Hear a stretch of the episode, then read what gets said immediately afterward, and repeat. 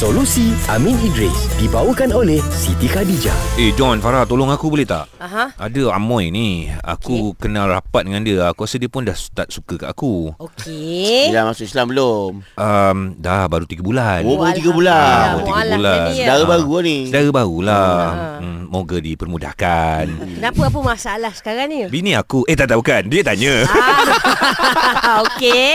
Teruskan Ji. Takut. Takut. Ni Ana Bukan nama dia Nama kawan aku lagi seorang Ana So kita berkawan dengan orang yang sama lah Okey. Yang budak mu'alaf 3 bulan ni Dia cakap Palestin kena serang Orang Islam dah doa Tapi masih lagi diserang dan diserang Aku nak jawab apa lah dekat dia Hmm. Okey, kalau bab-bab yang ini kita minta Bro Amin tolong selesaikan. Hmm. Apakah solusinya? Oh, Ah. Sejak balik Mekah macam dia punya cara Semangat eh. semangat ah.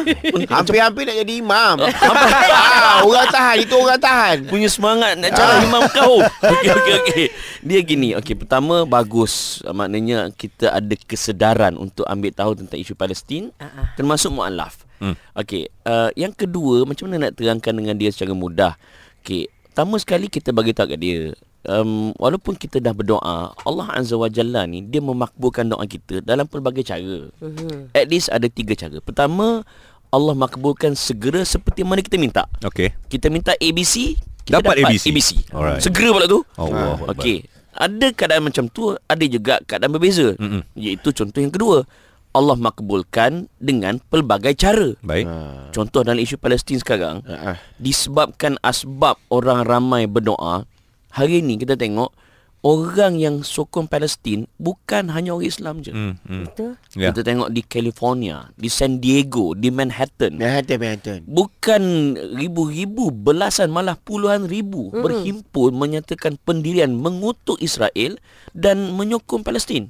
Kan? Mm. Kita tengok uh, ramai di kalangan influencer Yahudi pun Ya mula menyokong Palestin. Dan Yang terbaru yang- ni uh, tentera tentera Israel sendiri tak nak menyerang. Tak nak menyerang Ah. sebab dia dah mula melihat macam mana kezaliman yang sebenar. Ya. Ini semua antaranya adalah hasil doa kita yang berterusan. Ah, Allah makbulkan InsyaAllah. dengan Amin. pelbagai cara. faham. Dan yang ketiga, Allah tangguhkan kemenangan Palestin. Baik. Ah, yang ni kita bagi tahu kat dia sebab dia dah masuk Islam Ji, dah masuk Islam. Dah dah dia dah Ah, masuk so kata kat dia kena beriman dengan janji Allah dan juga Nabi Muhammad SAW. Hmm. Ah. Sebaik-baik Antaranya- perancangan. Sebab baik Hmm. perancangan. Antaranya Nabi sebut dalam satu hadis daripada uh, Abi Umamah Al-Bahili radhiyallahu anhu bahawa Rasulullah SAW bersabda la tazalu ta'ifah min ummati zahirina al-haq la aduwwihim qahirin. La yadurruhum man khalafahum illa ma asabahum.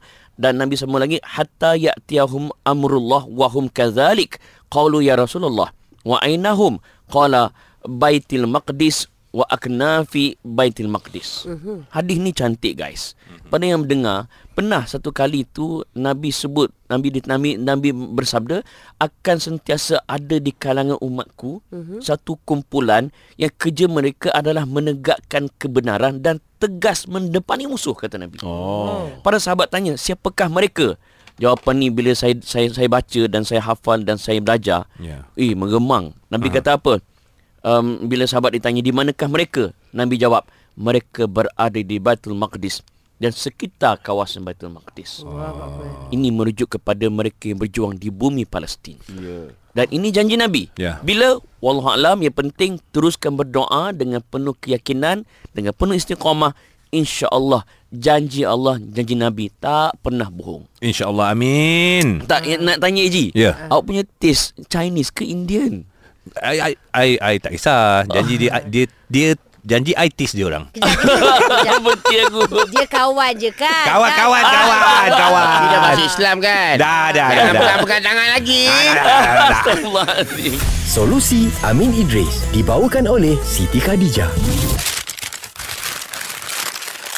Year End Sale Siti Khadijah kembali lagi. Jangan lepaskan peluang untuk mencipta memori berharga hujung tahun ini. Diskaun sehingga 50% serta pakej combo, voucher dan hadiah percuma menanti sepanjang November. Kunjungi butik SK berhampiran atau nikmati promosi secara online. Siti Khadijah, selesa luaran, tenang dalaman.